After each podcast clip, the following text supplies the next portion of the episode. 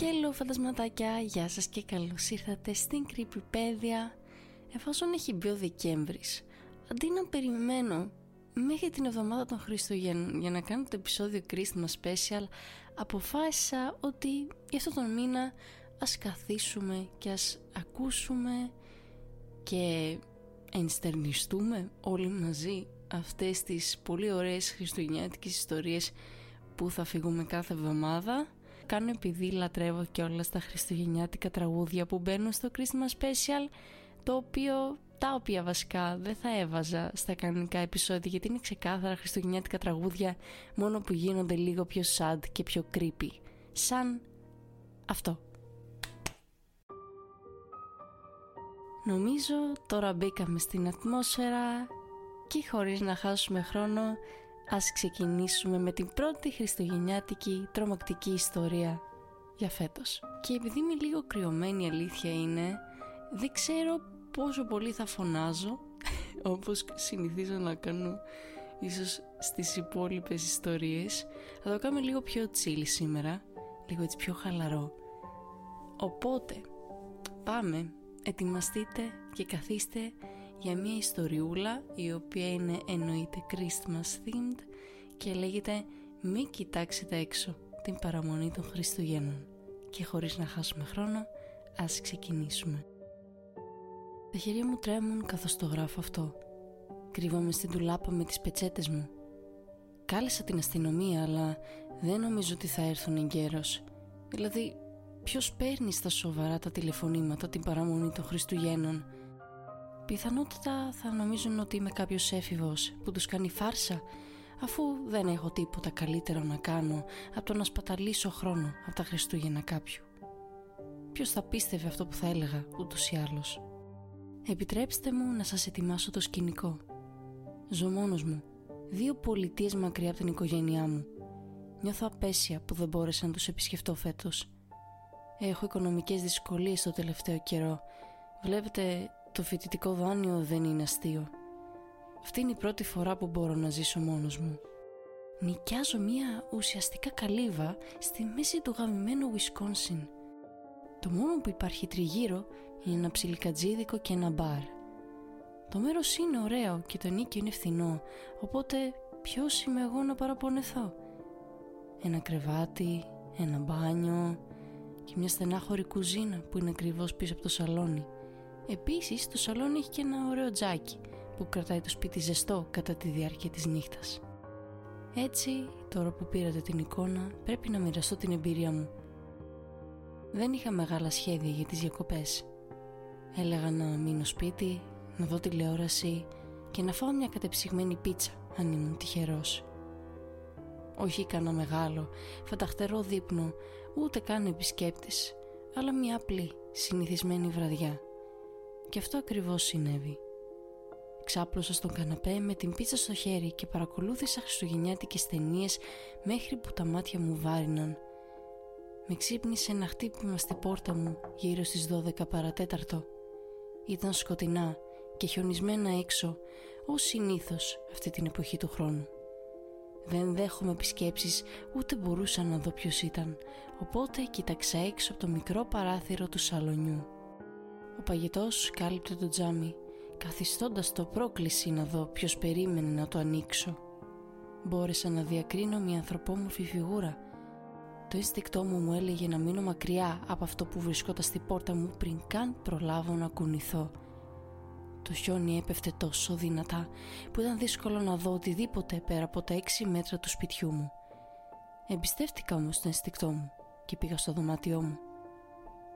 Άρχισα να σκέφτομαι ότι ήμουν κακός άνθρωπος που άφησα κάποιον εκεί έξω σε αυτό το παγωμένο χάος.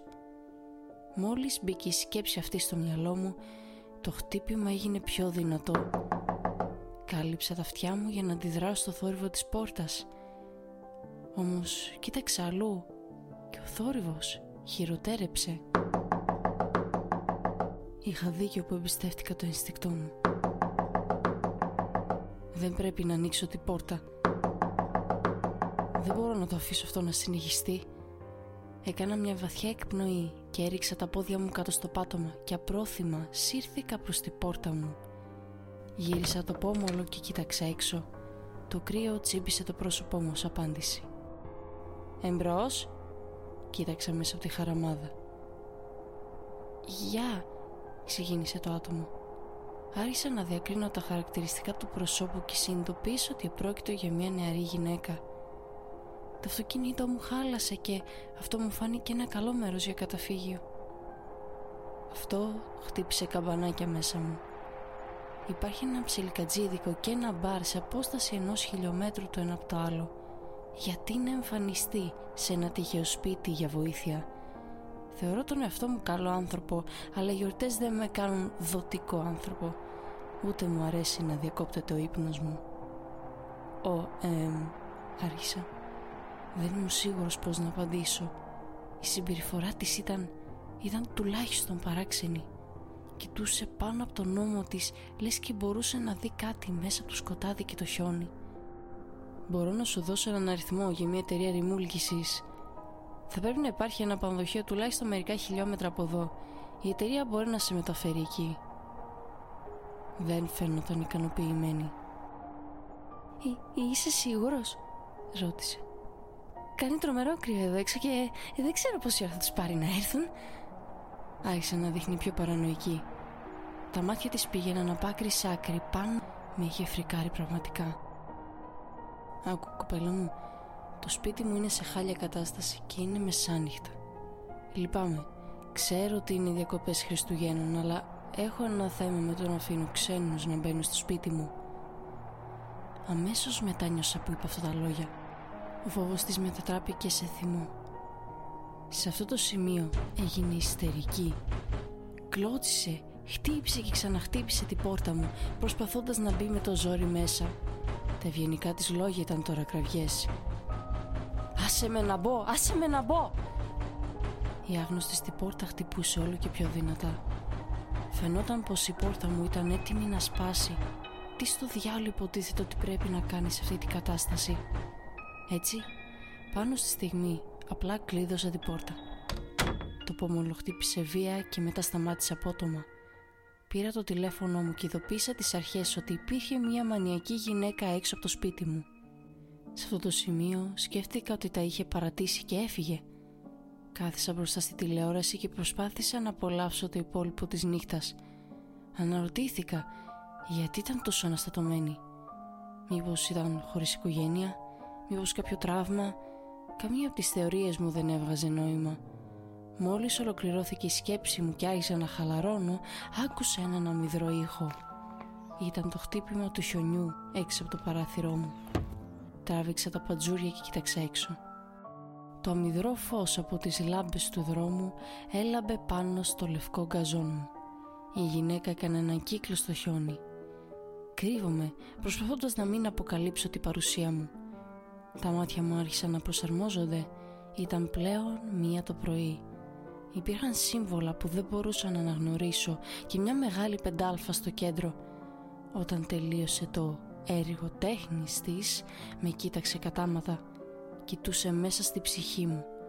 Το βλέμμα της προκάλεσε ρίγη στη σπονδυλική μου στήλη. Το στόμα της άνοιξε με υπεράνθρωπο τρόπο. Ακριβώς τότε μια κραυγή απελευθερώθηκε. Έπεσα πίσω στον καναπέ. Τι στο διάλογο να κάνω. Κάλεσα την αστυνομία για δεύτερη φορά. Γράφοντας αυτό θα κρύψω τη διεύθυνσή μου για δική μου ασφάλεια. Ακούστε πως πήγε το τηλεφώνημα. Χρειάζομαι αστυνομία. Σας παρακαλώ. Ελάτε γρήγορα. Κύριε, ο Σερίφης και ενισχύσει είναι ήδη καθοδόν. Θα πρέπει να είναι εκεί σε καμιά ώρα. Κλειδώστε απλώς τις πόρτες σας. Λοιπόν, τι υποτίθεται ότι πρέπει να κάνω τώρα; Είμαι μόνος σε αυτό το σπίτι το οποίο μου φαίνεται πολύ πιο δυσίωνο από ό,τι το προηγούμενο βράδυ. Υπάρχει μια ψυχοπαθής κυρία που στέκεται στην αυλή μου μέσα στη νύχτα και σαν να μην έφτανε αυτό, οι μπάτσοι που θα έπρεπε να συλλάβουν αυτή τη γυναίκα είναι μάλλον έξω για ποτό. Άφησα έναν αναστεναγμό και κάθισα στο πάτωμα με την πλάτη μου στον καναπέ δεν ήταν αυτό που νόμιζα ότι ήταν τα ιδανικά Χριστούγεννα. Σκέφτηκα ότι καλύτερα να φρεσκαριστώ και να ετοιμαστώ για ύπνο. Κάθε ίχνος ελπίδας που μου είχε απομείνει είχε χαθεί. Σηκώθηκα από το πάτωμα και κατευθύνθηκα προς το μπάνιο. Δεν ήθελα να διακινδυνεύσω να με δει και έτσι χρησιμοποίησα τον φακό του κινητού μου. Έπλυνα τα δόντια μου και ξέπλυνα το πρόσωπό μου. Σκέφτηκα ότι αυτό θα με έκανε να νιώσω καλύτερα. Έκανα λάθος. Μόλις τελείωσα, άκουσα ένα χτύπημα στην πόρτα, ακολουθούμενο από μια κραυγή. Ήταν βαριά σε αντίθεση με τις κραυγές που είχα ακούσει προηγουμένως από αυτήν. Κάτι μέσα μου έκανε κλικ. Βρήκα τη δύναμη να κρυφοκοιτάξω έξω. Υπήρχαν μπλε και κόκκινα φώτα που αναβόσβηναν, σηματοδοτώντας ότι είχε φτάσει βοήθεια, αλλά κάτι δεν πήγαινε καλά. Τα φώτα από το αυτοκίνητο φώτισαν περισσότερο τον καζόν μου. Υπήρχαν δύο κατακρεουργημένα σώματα μέσα σε αυτό που μπορώ να περιγράψω μόνο ως βωμό. Με τις μαύρες στολές που είδα, κατάλαβα αμέσως τι ήταν. Αστυνομική. Ακούστηκε άλλο ένα ουρλιαχτό και αυτή τη φορά ήταν μόνο λίγα μέτρα μακριά από το παράθυρό μου. Έκανα το μόνο πράγμα που μπορούσα να σκεφτώ και αυτό ήταν ακρυφτό. Αυτό με φέρνει στο τώρα. Είμαι στην τουλάπα με τις πιτσέτες μου. Υπάρχουν δύο πτώματα στο χιόνι και κάτι εκεί έξω. Κάτι μη ανθρώπινο. Έρχεται για μένα.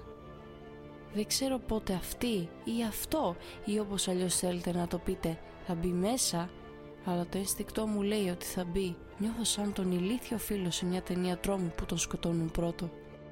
Σας παρακαλώ, αν το διαβάζετε αυτό, προστατέψτε τον εαυτό σας αυτές τις γιορτές. Μην το αφήσετε να καταλάβει ότι είστε εκεί, μην γίνετε σαν και εμένα. Σας παρακαλώ, σώστε τον εαυτό σας και την οικογένειά σας. Μόλις άκουσα κάτι να κατεβαίνει από την καμινάδα και σίγουρα δεν είναι ο Άγιος Βασίλης. Τώρα είναι σίγουρα μέσα. Και λοιπόν φαντασματάκια η ιστορία φτάνει στο τέλος της. Ελπίζω να σας άρεσε έτσι αυτή η ιστοριούλα. By the way θα ήθελα πολύ να μάθω αν σας αρέσει αυτό το στυλ του λίγο πιο δεν ξέρω chill. Δεν ξέρω καν βέβαια αν έχει μεγάλη διαφορά ή όχι. Ίσως να αυτή που είμαι και κρυωμένη και νιώθω ότι ακούγομαι δεν ξέρω κι εγώ πώς μην το χαρακτηρίσω. Αλλά anyways ναι.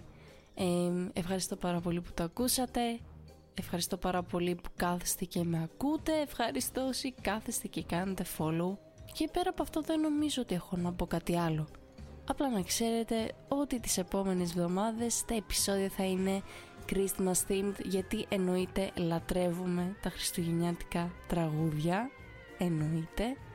Οπότε ναι Αυτά είχα να πω για σήμερα. Σας ευχαριστώ και πάλι που με ακούσατε.